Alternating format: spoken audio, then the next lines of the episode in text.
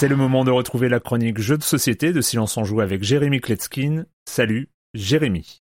Salut Erwan, on parle pas très souvent dans cette chronique des jeux d'habileté, de réflexe, d'adresse. C'est vrai que moi j'aime bien les trucs plus traditionnels, prendre mon temps, me poser. Mais cette semaine, vous vous en doutez, on va faire une exception et ça va voltiger de partout. Le jeu de cette semaine s'appelle Flying Goblin. Et oui, un gobelin ça peut voler. Mais attention, les auteurs ont été très respectueux des traditions, un gobelin ne peut voler que si on le catapulte. Il s'agit d'une grande boîte carrée qui va d'ailleurs servir de plateau de jeu en 3D comme ça. On va d'abord assembler le château dans la boîte, un casier de 4 par 4 au centre duquel on va poser un donjon et puis tout en haut se trouve un petit pion avec une petite couronne, il s'agit du roi. Les joueurs quant à eux reçoivent une petite armée de gobelins de leur couleur. On les disposera sur des petits plateaux individuels et on remarquera très rapidement qu'il y a des petits prix à côté de chacun des emplacements et donc on pourra débloquer différents gobelins tout au long de la partie. On commence donc la partie avec deux petits gobelins soldats simples et on reçoit aussi un petit tremplin en bois avec un axe horizontal. Et oui, les joueurs vont simultanément projeter leurs gobelins dans le château. Chacune des pièces du château ainsi que le donjon ont leur particularité. Certaines vont vous rapporter une ou deux pièces d'or, d'autres vous permettront d'obtenir des diamants qui sont une condition de victoire. Mais il y a aussi la prison qui vous permet de voler un diamant à un autre joueur. L'armurerie qui permet de recruter plus rapidement, c'est-à-dire plus de gobelins chaque tour. Et puis la salle de machine qui permet de faire pivoter le château sur lui-même. La salle des gardes, la salle du trésor, la salle du trône, le garde-manger, etc.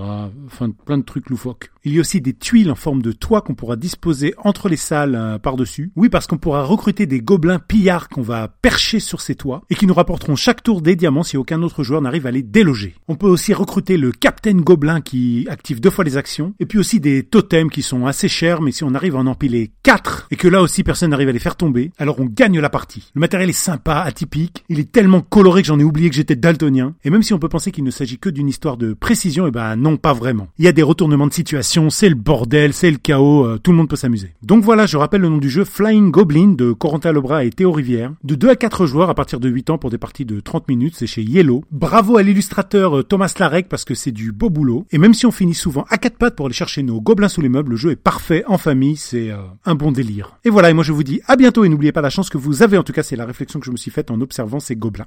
Bye bye